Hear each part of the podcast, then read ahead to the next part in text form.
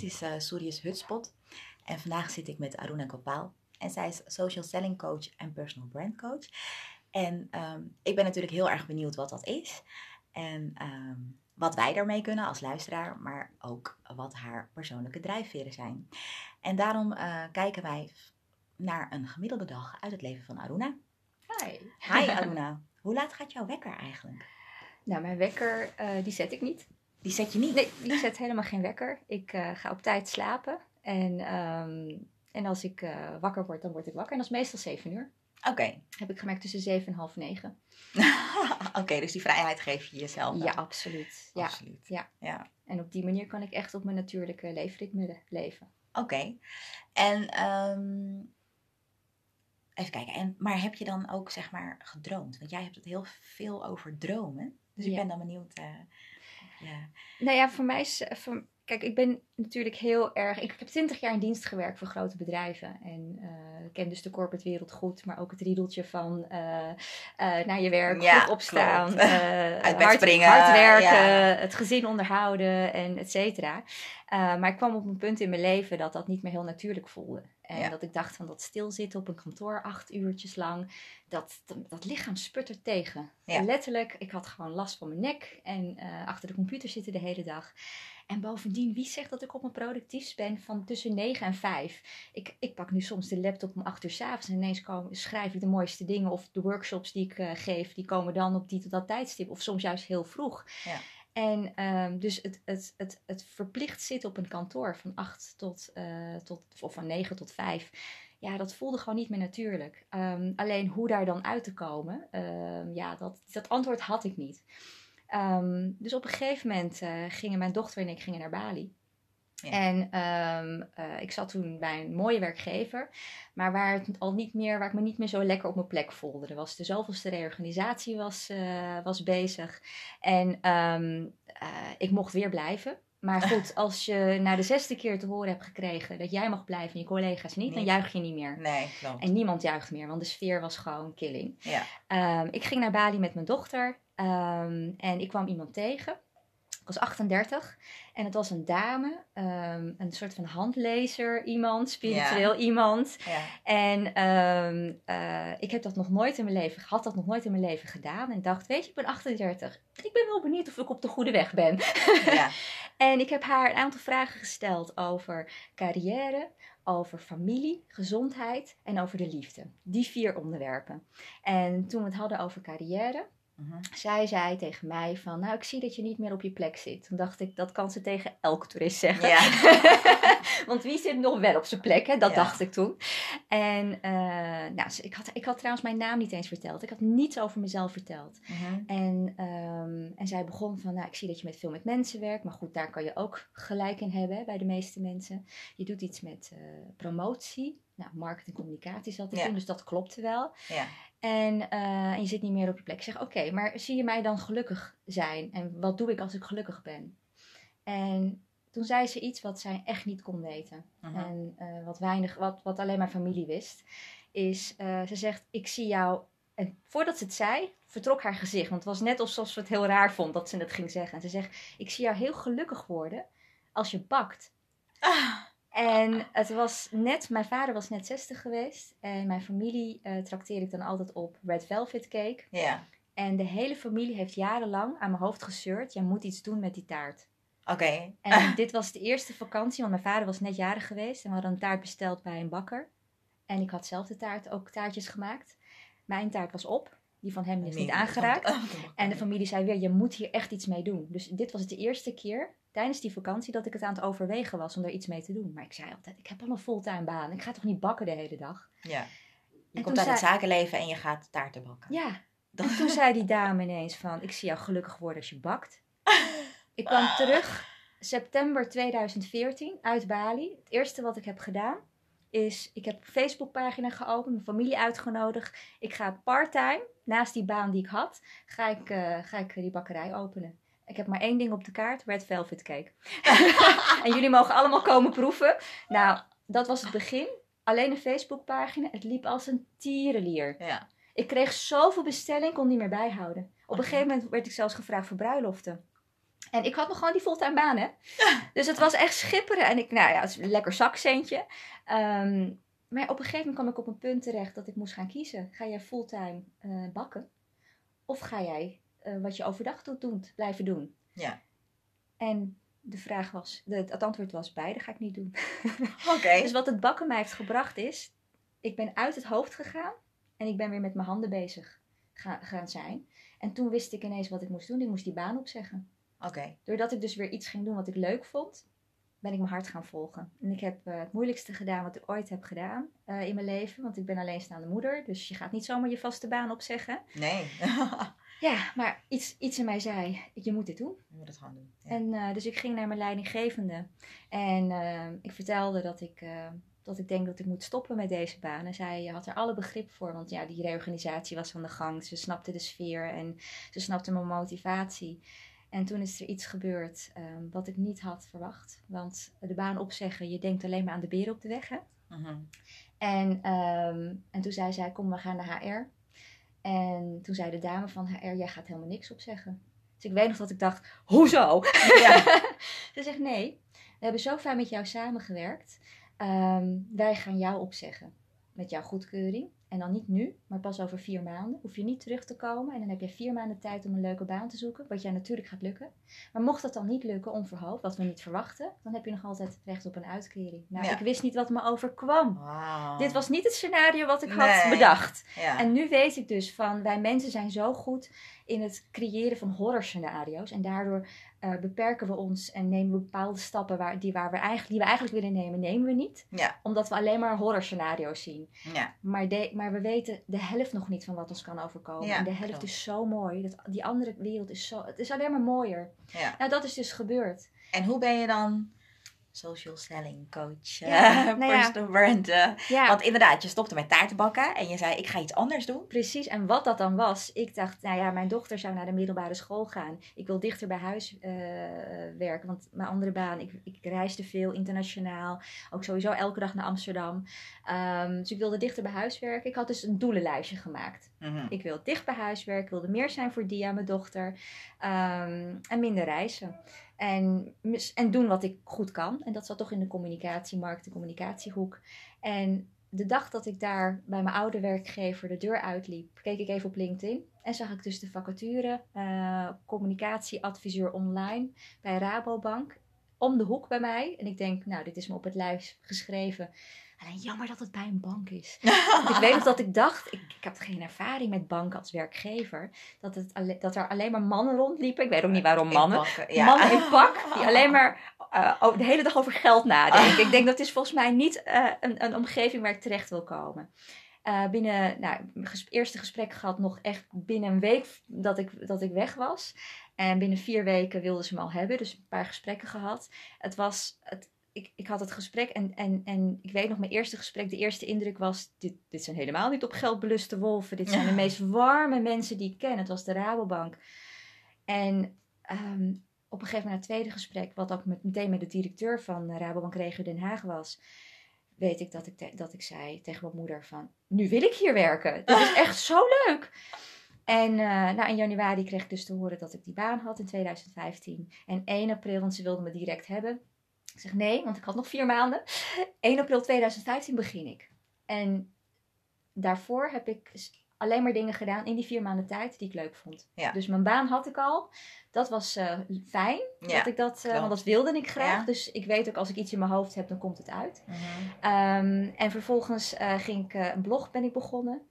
Wat ook als, een, als super liep. Heel veel mensen, ook in Suriname, hebben dat gelezen. dailydigest.nl. Met vier andere dames deden we dat. En schreven twaalf artikelen op een dag. Over lifestyle, noem maar op. Dus ik ging weer allerlei dingen doen die ik leuk vond. Schrijven, bakken nog. Ja. eh, sporten. En wat er gebeurde toen ik op 1 april 2015 begon bij de Rabobank, is eh, ik voelde me zo goed. En op de een of andere manier, als jij je goed voelt, trek je al het goeds aan. Ja. Dat geloof ik echt. Ehm, eh, ik werd daar helemaal vrijgelaten. Ik had één opdracht. De directeur zei: help ons social media succesvol in te zetten, intern en extern, zodat we meer mensen met mensen kunnen verbinden. En alles wat ik daar deed was, was oké. Ik mocht het uitproberen. Ik eh, had workshops bedacht. Ik ging mensen coachen. En alles lukte gewoon. En niet dat, niet dat ik mezelf nou zo geweldig vind. Nee, ik deed het met mijn hart. Ja. Ik deed echt de dingen die ik leuk vond en die goed voelde. En dat, ik kreeg ook van mensen terug. Soms weet ik niet eens wat je zegt, maar eh, ik heb hier zoveel zin in. Alleen al door je energie. En dan denk ik, hé, hey, dus ik had daar iets te pakken. Van, als je, als je doet wat je, waar je lol in hebt, dan luisteren mensen. En dan, en dan krijg je vanzelf al succes. Ja, klopt. En natuurlijk eh, ben ik ook wel echt wel een vakgek en, en, en ben ik bezig om, om nieuwe dingen te bedenken. En creativiteit is heel belangrijk. En het woordje social selling, op een gegeven moment voelde dat heel natuurlijk. En dat bestond blijkbaar al heel lang, 20 jaar of zo. Oké. En, ehm, maar wat deed ik? ik? Ik ben op een gegeven moment foto's gemaakt. Het voelde gewoon, gewoon goed van de dingen die ik deed. En dat gaan plaatsen op LinkedIn. Ehm, en uh, daar kreeg ik een publiek. Uh, dus helemaal niet met van ik, ik ga heel veel volgers uh, krijgen. En, maar gewoon de dingen die ik leuk vond met tips en adviezen ging ik allemaal delen. En uh, wat er gebeurde is, um, en, en ik, op een gegeven moment ben ik mijn functietitel ook gaan veranderen. Want ik denk, ik ben communicatieadviseur online. Maar zegt het jou wat? Nee. Nou, mij zegt, ik was een nieuwe functie bij Rabobank. Ik wist niet eens wat het betekende. Ja. Dus ik besloot die functietitel te veranderen naar uh, wat ik voor jou kan betekenen, de lezer. En daar stond dan social selling coach in. En ik help uh, toen nog mijn collega social media in te zetten voor zakelijk succes. Met een sterk personal brand. En alleen die titel heb ik veranderd. Mijn foto was nog precies hetzelfde. Toen gebeurde er iets heel geks. Hm. Binnen drie weken na die verandering kreeg ik zoveel meer profielbezoeken dat ik op LinkedIn, zoveel had ik er nog nooit gehad. Mijn eerste reactie was: shit, ik heb iets ergs gedaan. Wat heb ik verkeerd gedaan? Ik ging checken, heb ik een rare foto per ongeluk Ja, geüpload, weet je wel? Um, nee, alles was oké. Ik denk, wat is dit? Nou, een week later kwamen de connectieverzoeken. Zoveel. Ik en je het niet vond het nog steeds allemaal goed. Ja, want, Ja. want ik gaf LinkedIn trainingen uh, Ja. uh, intern. En uh, ik heb gezegd, ik ga een LinkedIn training geven. Maar niet eentje uit een boek van LinkedIn. Ik ga Nee. mijn eigen ervaringen delen. Dus ik ga eerst zelf wat dingen proberen. Dus dit was Ah, een probeersel. Ja. En ehm, alleen het effect had ik niet bedacht. Want die connectieverzoeken kwamen dus na, nadat ik dus mijn functietitel had gewijzigd in wat ik voor jou kan betekenen. En uh, ik weet niet hoe het met jou zit, maar dit waren allemaal connectieverzoeken van mensen die ik niet kende. Nee, klopt. En voorheen zei ik, als ik jou niet ken op LinkedIn, dan ga ik niet met je connecten. Nee. Ik moet je minimaal één keer hebben gezien. Dat Ja. was mijn regel, hè? golden Ja. rule, wat, die heel veel mensen hebben. Uh, maar dit waren hele interessante mensen. Uh, een directeur van Nationale Nederlanden, directeuren van andere Rabobanken. En ik dacht, maar waarom willen deze mensen met mij connecten? En toen dacht ik, weet je, je kan het ze ook gewoon vragen. Hm. Dus uh, ik ging dan toch accepteren als, het, als ik een goed gevoel had bij een profiel. En dan ging ik vragen van, nou beste uh, hupplepup, uh, dank voor je connectieverzoek. Uh, altijd leuk om te verbinden met interessante mensen. Maar um, ja, ben toch benieuwd waarom je mij wilde toevoegen aan je netwerk op LinkedIn. Kan ik iets voor je betekenen? Nou, van de tien keer dat ik dat uitstuurde, kreeg ik acht keer antwoord. Oké. Okay. En vijf daarvan waren offerte-aanvragen. Kun je dat wat bij jouw functietitel staat ook voor ons doen Wow. in het bedrijf? Toen is bij mij het zaadje geplant voor ondernemerschap. Ik dacht, misschien moet ik voor mezelf beginnen. Maar ik heb nooit die ambitie gehad. Ja. Twintig jaar in dienst, ik had gestudeerd, ik heb een goede baan. Je gaat toch niet voor jezelf werken? Maar toen ben ik er pas over gaan nadenken. En degene die mij echt geholpen heeft, was de directeur van Rabobank zelf. Ja. Die heeft mij gecoacht. Uh, die zei, ja, dit moet je doen. Dus Ja. toen de Rabobank na een jaar mij een vast contract aanbood, uh, omdat ik een jaar goed Ja, uh, klopt. fijn in dienst was geweest, heb ik voor het eerst een vast contract afgewezen in mijn leven. Ik weet nog wat mijn vader bijna hartverzakking Ja, kreeg. ik Die bestaanse vaders, heel trots op zijn dochter. Wat ga je doen? en ik zei, maar pa, dit voelt goed. En hij keek me in mijn ogen en hij, hij wist het gewoon. Ja. Hij zei, ja, dit, dit moet je doen. Ja. Want hij had natuurlijk meegemaakt hè, dat die reorganisaties. En dit was niet bij één bedrijf, het was bij meerdere bedrijven. Elke Ja. keer mocht ik blijven, maar je bent niet meer gelukkig. Nee, klopt. Dus ik heb, ik heb in mijn leven tien werkgevers gehad, maar ik ging altijd vrijwillig weg, omdat ik gewoon niet mijn plek zat. Mijn coach, dus de directeur van Ja. de Rabobank, zei: Maar dat heet aan ondernemerschap, Aruna. Dus het zat al in mijn bloed dat ik dus echt elke keer iets nieuws wilde doen. Ja. En 1 april 2017 ben ik helemaal volledig voor mezelf begonnen. En ehm, als social selling coach, LinkedIn trainer. En in principe help ik mensen om eigenlijk meer van zichzelf te laten zien. Ja. Online en offline. Zodat ze de juiste mensen gaan aantrekken die hun gaan helpen om hun doelen te bereiken. Ja. Dat is het, dat is personal branding. Meer van jezelf laten zien. En op welke manier doe je dat? Je, ik, ik zag inderdaad eh, in je blog, zag ik inderdaad dat je dan stukken schrijft en waarin je echt aangeeft van eigenlijk hele basisvragen die, die mensen dan zouden moeten beantwoorden. Wie ben ik en wat Ja. wil ik? En, en dan denk je, oh, dat klinkt eigenlijk heel simpel.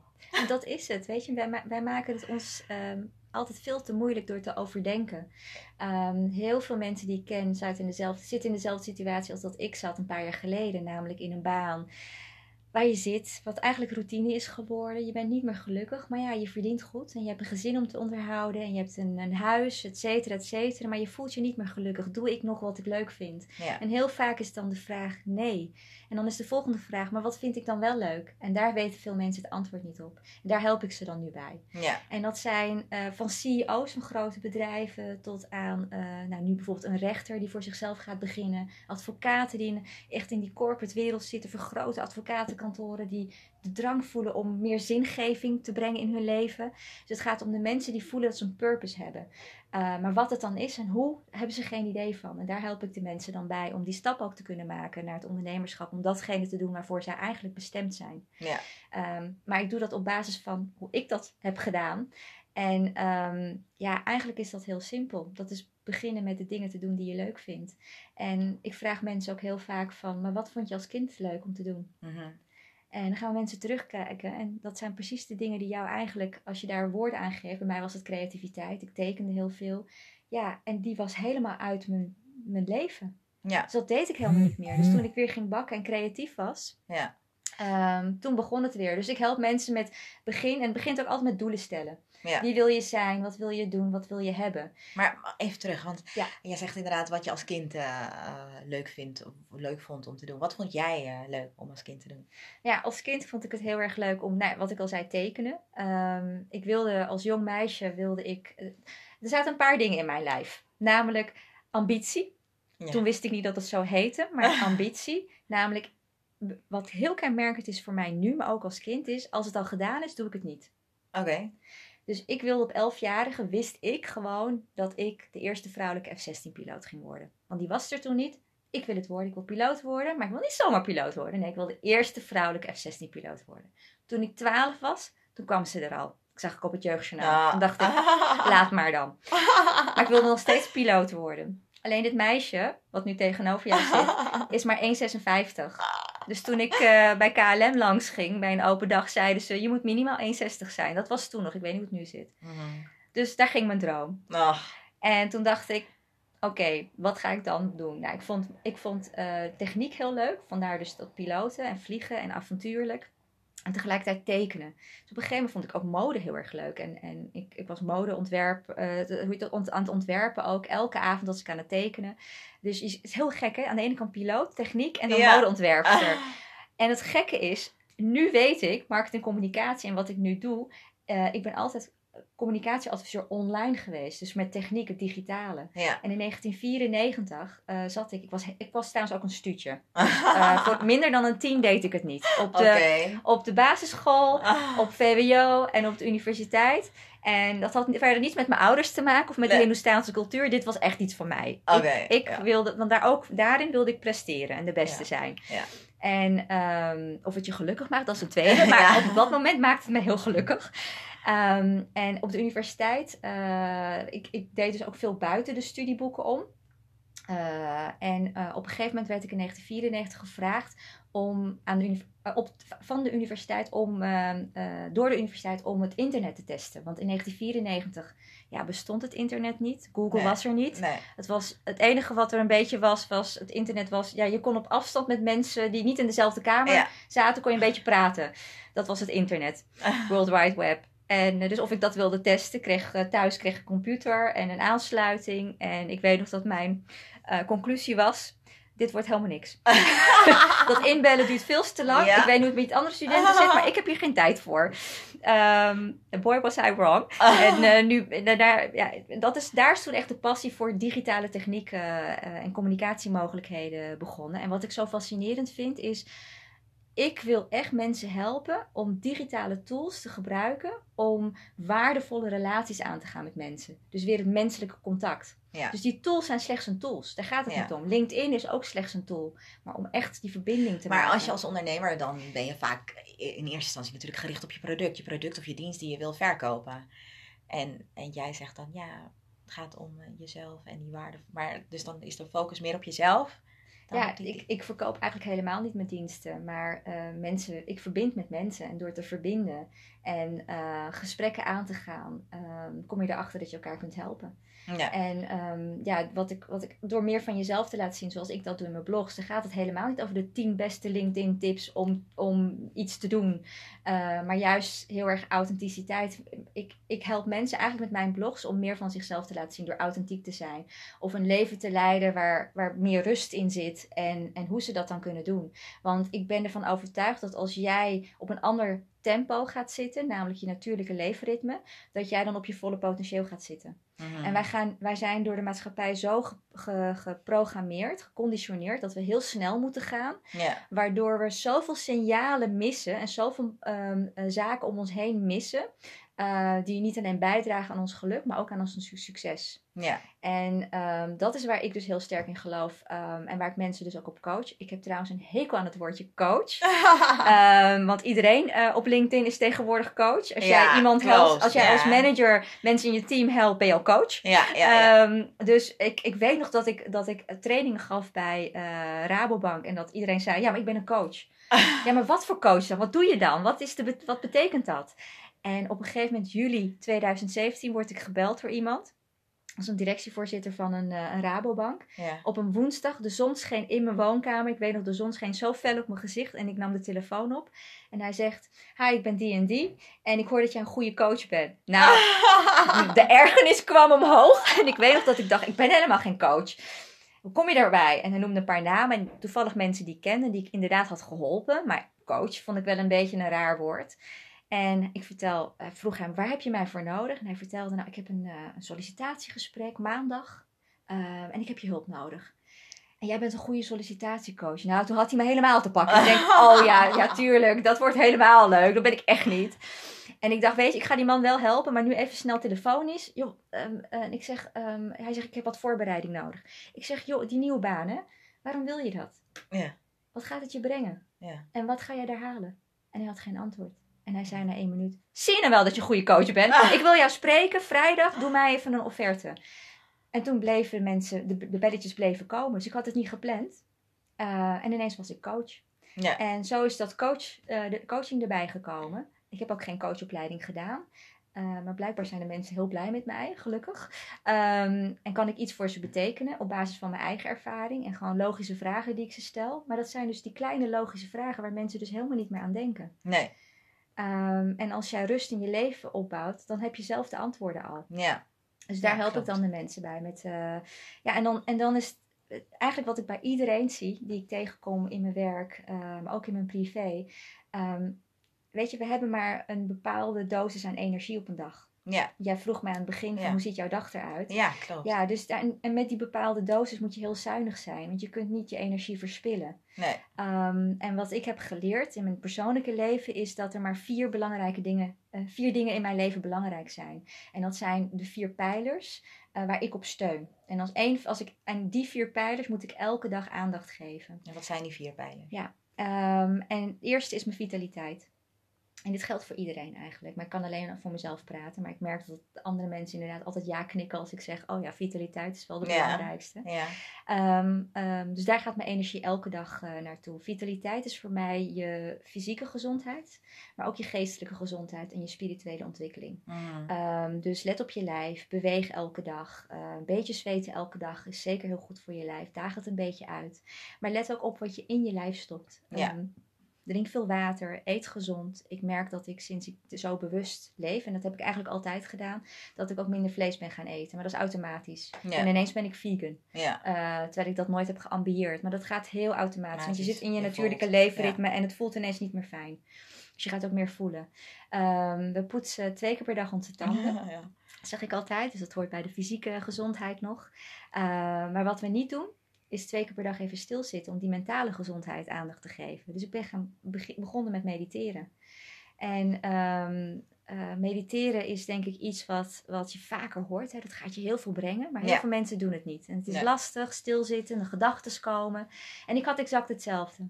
En ik ben pas gaan mediteren op 1 mei 2017. Toen had ik een lunchafspraak met eh, iemand die ik bewonder. Een, eh, een van de directievoorzitters toen nog van Rabobank. Een dame die er fantastisch uitziet altijd. En ze, ze is, ze, is, ze is in de 50 geloof ik. Ze ziet er fantastisch uit en ze is super aardig, maar ze heeft een hell of a job. Dat ik echt dacht van, hoe doe jij dat? En haar antwoord was, er, erop vertrouwen dat je de juiste mensen om je heen hebt en mediteren. En door haar wist ik, ik moet het nu gaan doen. Ik ben nu voor mezelf begonnen. Mediteren gaat me heel veel brengen. En ik heb het op mijn eigen manier gedaan, want eh, mensen gebruiken Headspace, andere appjes en zo. Eh, en ik dacht, nee, ik moet het op mijn eigen manier doen, want niemand moet mij vertellen hoe ik iets moet doen. Dat idee had ik heel sterk. Dus ik ben Ja. begonnen met Tibetaanse mo- mooie klanken gaan downloaden op mijn, eh, op mijn telefoon. Mijn oortjes in, de wekker op 10 minuten. En gewoon gaan zitten en focussen op mijn ademhaling en hier in het nu zijn. En er gebeurde zoveel met mij.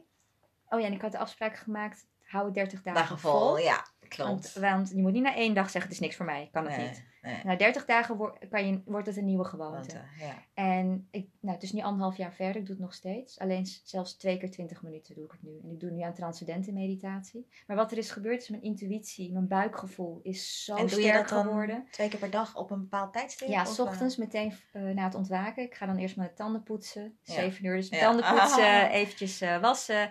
En dan eh, ga ik weer zitten in bed.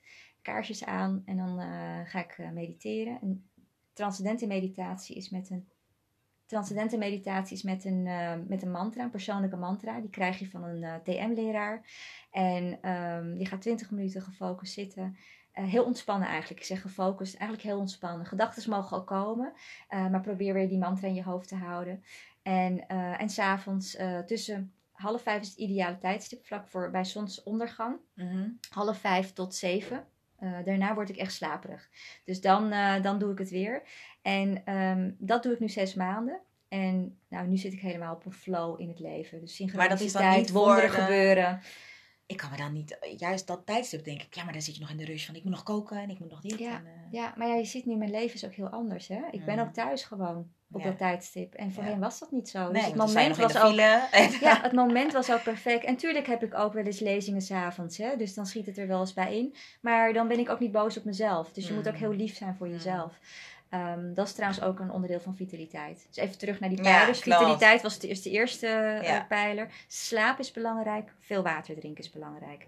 Dus vitaliteit pijler 1. Tweede pijler is tijd met je dierbaren. Ja. Je dierbaren kan zijn je man, je vrouw, eh, je kinderen natuurlijk, maar ook je ouders. Maar vergeet ook niet dat, ehm, ik zeg altijd tijd met mensen die je leuk vindt. Echt Ja. waar je van houdt ook. Ehm, eh, voor mij elke dag tijd besteden. Ik heb een dochter, Andia. Ja, klopt. Eh is heel belangrijk. Ja. Dat is echt als ik, ik, zij heeft het nodig, ik heb het ook nodig. Of je een man of een vrouw hebt, dan is geldt daar ook hetzelfde. en ik weet gewoon als mensen thuis in de ochtend ruzie hebben gemaakt met hun man of een vrouw. En ik spreek ze daarna, je gaat het voelen in hun energie. ja.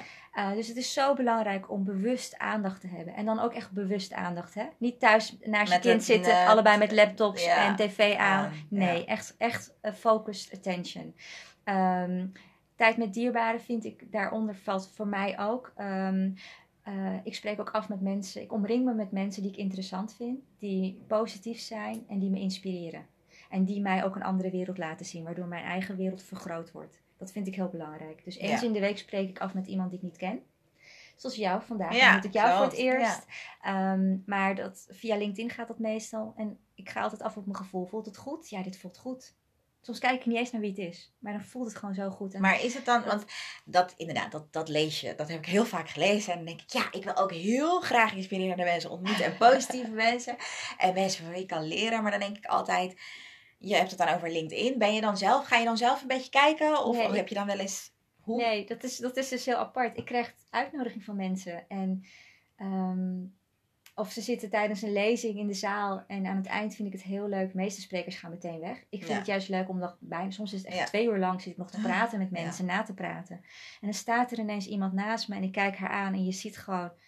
Het is net of je in haar ziel kan kijken. Ja, dit klinkt een beetje zweverig, Ja. maar ik, ik zie iets van herkenning in die persoon. En ik zeg, wij gaan een kop koffie drinken. Ja. Ik had het laatst met iemand en ja, dat was gewoon een engel. Ja. En, eh, maar ook gewoon andere mensen die dan een uitnodiging sturen en, ehm, en dan iets, iets erin zetten wat me raakt. Waardoor je kan zien dat iemand zich heeft verdiept in jou. Ja, oké.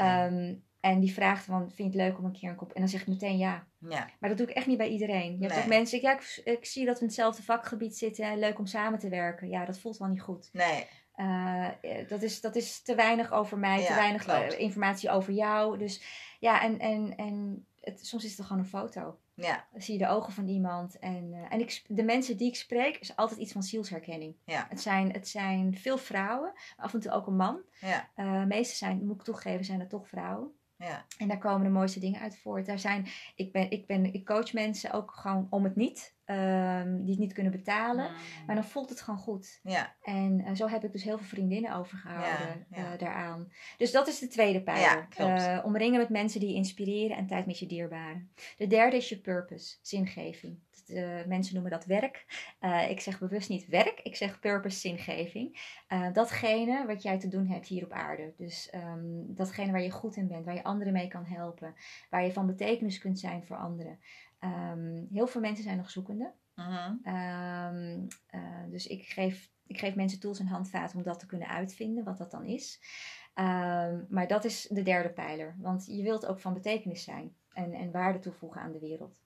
Eh, dat kan al beginnen met gewoon iemand te helpen. Ja. Het hoeft niet altijd groots en menslepend te zijn. Mhm. Eh, als jij weet je, iets meer gaat lachen elke dag en iemand op straat tegenkomt met een glimlach. Iemand kan een hele slechte dag hebben en heel zagrijnig zijn. Met een glimlach kun je iemand al enorm helpen. Ik vind Ja. dat als ingeving. Ja. Dus dat zit er niet altijd in, in een carrière of zo. Ehm, en daaruit voortkomend, als je dat vaker gaat doen, ga je ineens merken waar je mensen kunt helpen. Mhm. Ehm, dan die vierde pijler is persoonlijke ontwikkeling. Ook elke dag aandacht geven aan persoonlijke ontwikkeling. Ik lees ontzettend veel. Ja. Dat is er door mijn moeder een beetje verplicht ingestopt. Op zevenjarige leeftijd gaf ze me elke week een boek. En ik moest elke week een boek lezen. En ik vond het verschrikkelijk. Ja. Want ik mocht niet naar beneden komen terwijl iedereen tv aan het kijken was. de hele familie. Ah, ja. En ik moest dan zoveel bladzijden gelezen hebben. En ik ben haar nu zo dankbaar. Ja.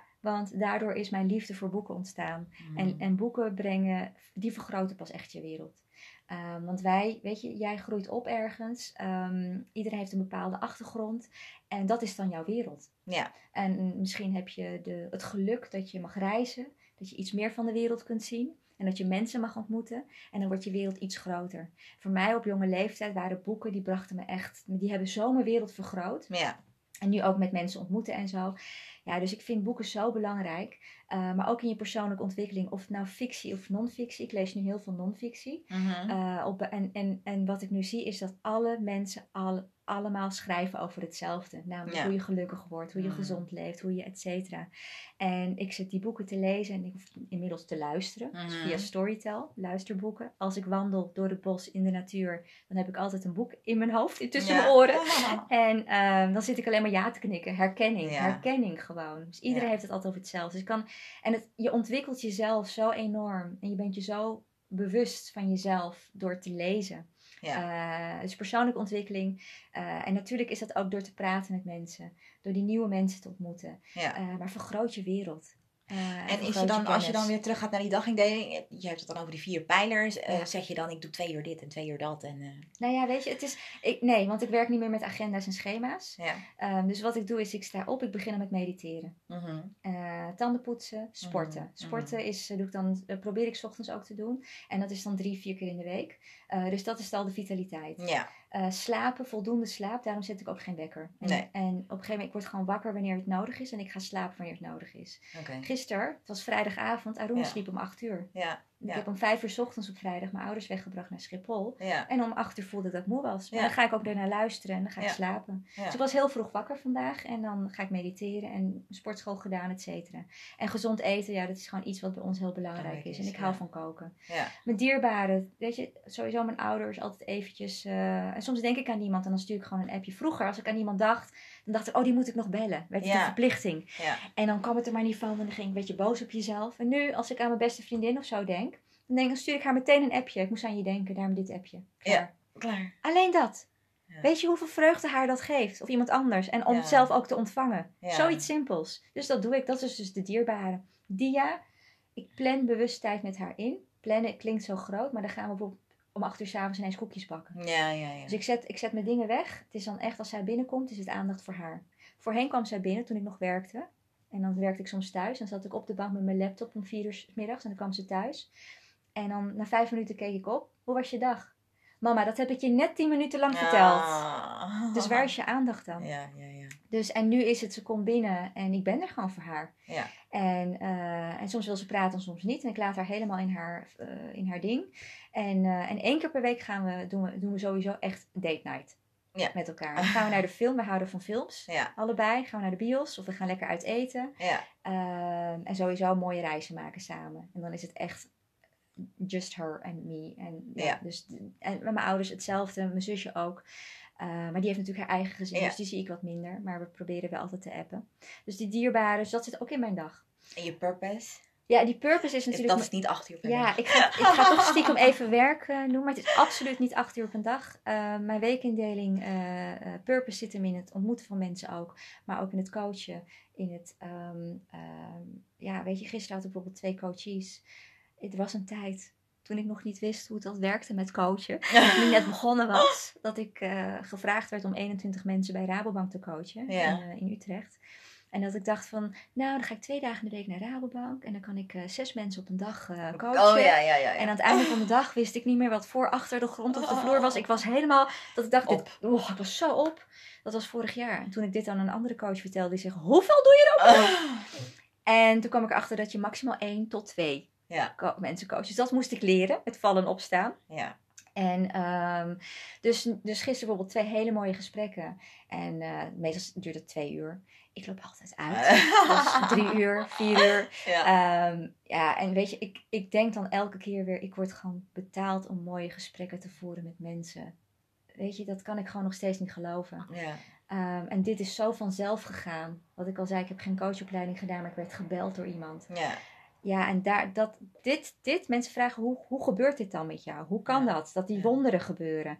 Dat kan iedereen gebeuren op het moment dat je step down. Dus even een stapje terug en in een ander ritme gaat zitten. Niet meer zo snel gaan. Ja. En dan ben je alert en dan zie je dus die signalen. ja. Dan gaat ineens de telefoon. Terwijl je misschien als je druk had de telefoon niet zou opnemen. Nee, klopt. En ik dus die man had gemist die zou zeggen, jij bent een coach. Ja. Jij bent mijn coach. Ja. Ehm, of ehm, eh, iemand stuurt een afspraakverzoek eh, via LinkedIn en je denkt, wat een enge vent. Hè, dat, zou, dat zeggen heel veel Ja, mensen. Ik ken je niet, dus ik ga niet met je afspreken. En je mist die opdracht die je stuurt naar Australië. Want dat Ja. was een manier die mij had gecontact via LinkedIn. En ineens ging ik naar Australië vliegen voor een opdracht. Ja. Dat, dat soort dingen overkomt me. Maar door wel open te staan voor mensen. En door één, lief te zijn voor jezelf. Heel veel rust te ervaren. Meditatie helpt daarbij. En dingen, positieve gedachten te hebben. Ja. En die, dingen, die drie dingen zijn echt heel belangrijk. En dan sta je open voor signalen. En dan Mhm. ga je meer voelen. En dan weet je, oh, dit gaat mij helpen of niet. Ja, maar je beschrijft het natuurlijk, eh, ik bedoel, eh, heel erg rooskleurig. Ik bedoel, je loopt natuurlijk ook wel eens, en ik denk eh velen met jou ook wel, als je als, als ondernemer tegen negatieve dingen aan. Hoe ja, ga je... natuurlijk. Ik bedoel, het is niet altijd een ja wat ik krijg. Nee. Als, ehm, nou ja, vorig jaar bijvoorbeeld. ehm, eh, ik, heb ik heb hele mooie opdrachten gekregen. Hartstikke, ik ben heel dankbaar. En toen mocht ik een mooie pitch maken voor, eh, voor ook voor de Rabobank toevallig. En ehm, ik had, het was een hele grote opdracht. Dus ja, ik had een eh, mooie grote pitch gemaakt. Of in ieder geval op papier gezet. En toen wilden ze eigenlijk maar, ik denk, een tiende ervan afnemen. Weet je, dus ik was Mm. lichtelijk teleurgesteld.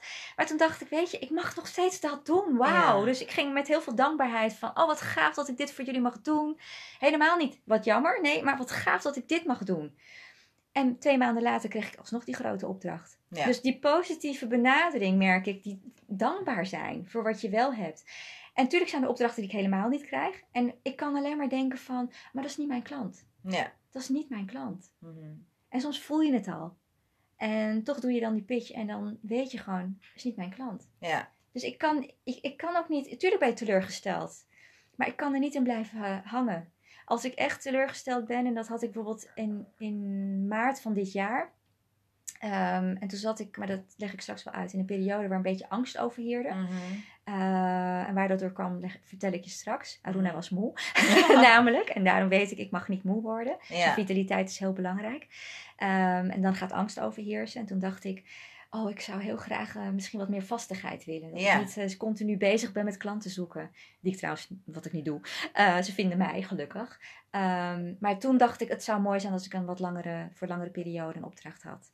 En toen belde iemand en die bood dat aan. Ik denk, nou, dit is geen toeval. Ik vraag dat dan aan het universum en de telefoon gaat en dat wordt mij aangeboden. Of ik dus ook weer een pitch wilde doen. Nou, dat heb ik gedaan.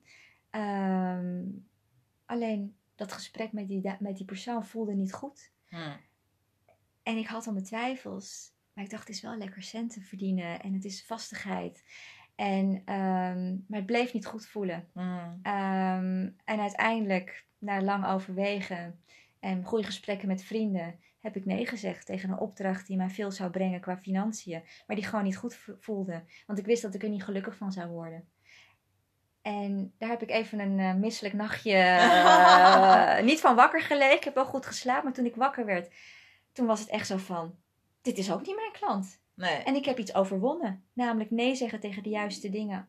eh, als ze niet goed voelen. En ja zeggen tegen de dingen die wel goed voelen. Ja. En een wijs iemand, een goede vriend, zei tegen mij: Als jij nu ja zegt tegen deze opdracht, dan hou je de deur gesloten voor al het moois wat nog komen moet gaan. Ja. En daarop volgde hij, zei hij van: Je kunt niet twee goden dienen in het leven. En Nee. het geld en je geluk. Ja. Want geld staat niet per se voor geluk. Geld is een middel. Ja. En toen dacht ik: Hij heeft zo gelijk. Ja. En toen heb ik die dame opgebeld en gezegd: van Ik doe het niet. Nee.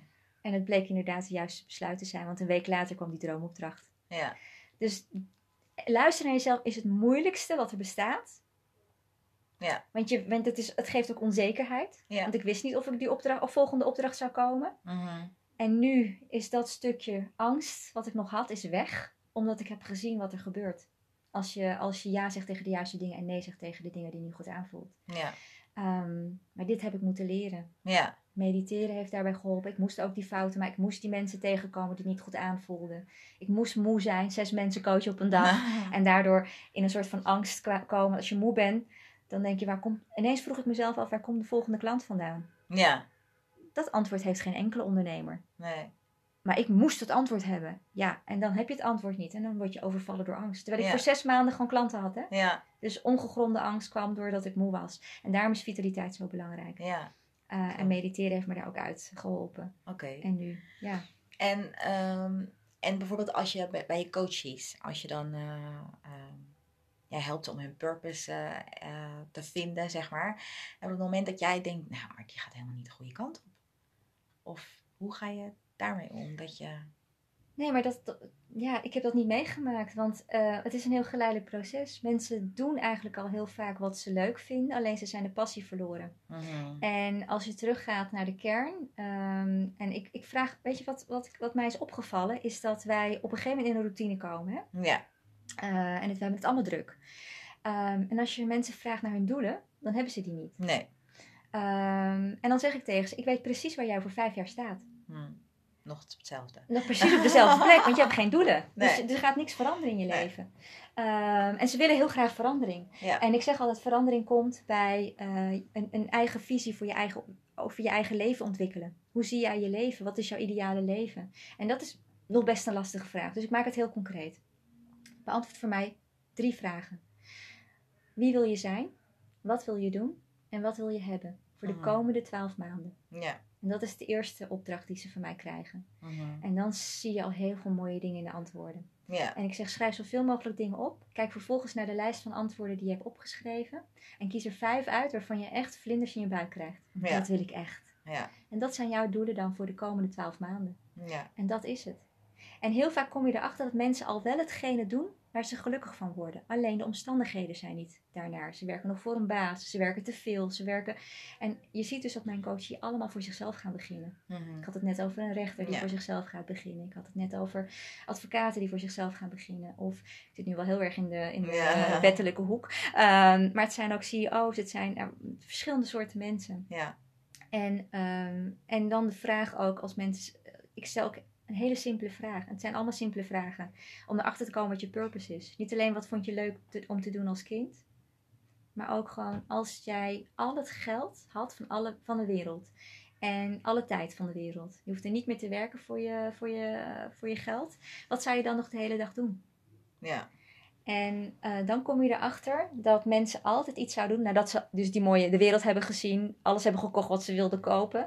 Um, dan kom je erachter dat ze nog steeds datgene zouden doen om anderen te helpen. Ja, klopt. En het antwoord wat ze geven is precies de purpose. Is datgene waar ze goed in zijn. Ja. En wat ze kunnen. Ja. Dus door hele simpele vragen te stellen. Aan het begin al kan het hele traject niet, niet misgaan. Maar vind jij dan dat iedereen ondernemer zou moeten zijn? Of? Oh nee hoor, nee, absoluut niet. Ik denk dat er dat, dat, dat heel. Toevallig zijn het de mensen die ik nu coach. Maar het zijn ook mensen die in dienst zijn van. Maar je merkt wel dat ze de stap maken. Ik denk wel dat het, uh, het ondernemerschap is, is niet zozeer dat je niet meer werkt voor een baas. Ik geloof namelijk wel in leiderschap. Ik vertaal het even naar leiderschap, persoonlijk leiderschap. Ook als je voor een baas werkt, wordt van jou initi uh, initiatief gevraagd en, en, en persoonlijk leiderschap. Ja. Dus dat je nog keuzes maakt. Want als die baas of, of de werkgever um, uh, alles zelf zou kunnen doen, zou die jou niet in dienst nemen. Dus er wordt van jou initiatief gevraagd, want jij, jij bent ergens goed in. Ja. Dus, uh, dus waar ik mensen mee help, is om weer dat initiatief te kunnen nemen en uit die sleur te gaan. En um, routine is, is, is een middel om je te helpen, maar het moet niet leidend zijn. Dus je moet wel je creativiteit kunnen benutten. Ik heb gewoon mensen ontmoet die zeggen: Ik ben niet creatief. Ja. Iedereen wordt creatief, creatief geboren. Ja. Die creativiteit zorgt ervoor dat je blijft groeien en ontwikkelen. Uh, dus persoonlijke ontwikkeling is ontzettend belangrijk um, om dat ondernemerschap, dat persoonlijk leiderschap te blijven koesteren in Ja. je purpose. Mm. En dan maakt het niet uit of je voor jezelf werkt of voor een baas. Um, maar het gaat erom dat je weer in dat natuurlijke leefritme komt. Uit die, uit die routine, dus niet meer de wekker zetten. En ik denk dat de bedrijven van tegenwoordig, die uh, straks overeind blijven, dat dat de bedrijven zijn die niet door geld gedreven worden, maar door zingeving. Ja. We gaan ook naar een betekeniseconomie, Mhm. waarin weer jouw persoonlijke rol als mens belangrijk wordt. En dan maakt het dus niet uit of je voor een baas werkt of niet. Wij worden allemaal straks vervangen door computers. Ja. Routine, Routinematig werk, dat moet je vergeten. Ja. Wat we dus nu aan het doen zijn. Want dat wordt, dat wordt door AI wordt dat allemaal uh, vervangen. Dus wat is jouw rol dan nog? Ja. Klopt. En dat is dus waar, wat beteken ik dan nog? En dat is precies het traject waar ik mensen bij help. Ja. You do you, maar wat Ja. is die you dan? Ja. Ja. Um, en waar word jij heel blij van? Dus weer terug naar de kern. Oké. Okay. Mooi. Dus dat. ja, dus dat. Ja, Ja. uh, echt. Uh, ik heb echt heel, heel veel mooie dingen van jou gehoord. Nou, En, uh, um... ik vond het een mooi gesprek. Ja. is er nog één ding? Of ja, je, ik, ik, ik zie ook heel veel quotes en zo in je blog staan. Is er nog één quote of iets wat jou leidt en wat je ook de luisteraar mee zou willen geven?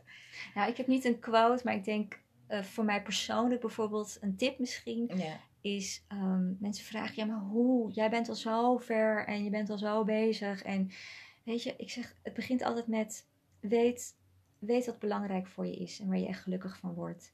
En, um, en als je het niet weet, ga dan meer naar de natuur. En kijk eens hoe, hoe langzaam een boom groeit. En hoeveel tijd een boom neemt om zo stevig geworteld te staan. Mm-hmm. En, um, en, en bedenk dan, waarom ga ik zo snel in het leven? Mm-hmm. Um, dus ga weer diep wortelen in jezelf. En, en ga weer naar buiten. En um, luister naar mooie muziek. Weet je, doe die simpele dingen weer. Het is allemaal niet groot en meeslepend om, om zo te kunnen leven volgens je innerlijke kompas. Um, maar slow down. Ja. En als de omgeving waar jij nu in zit um, daar niet bij helpt, dan zit je misschien niet in de goede omgeving. Ja. Dus durf dat besluit dan ook te nemen. Ik heb het gedaan. Ik vond het heel moeilijk. Maar het heeft mij zoveel geluk gebracht. En nee, ik wist het niet. Dus het was omgeven door onzekerheid. Mm-hmm. Dus laat je niet leiden door onzekerheid. Maar laat, zie onzekerheid als van, laat het leven mij maar verrassen. Ja. ja. En dan ineens zie je alleen maar wonderen gebeuren. Oké. Okay. Dankjewel, Aruna. Graag gedaan. Ja.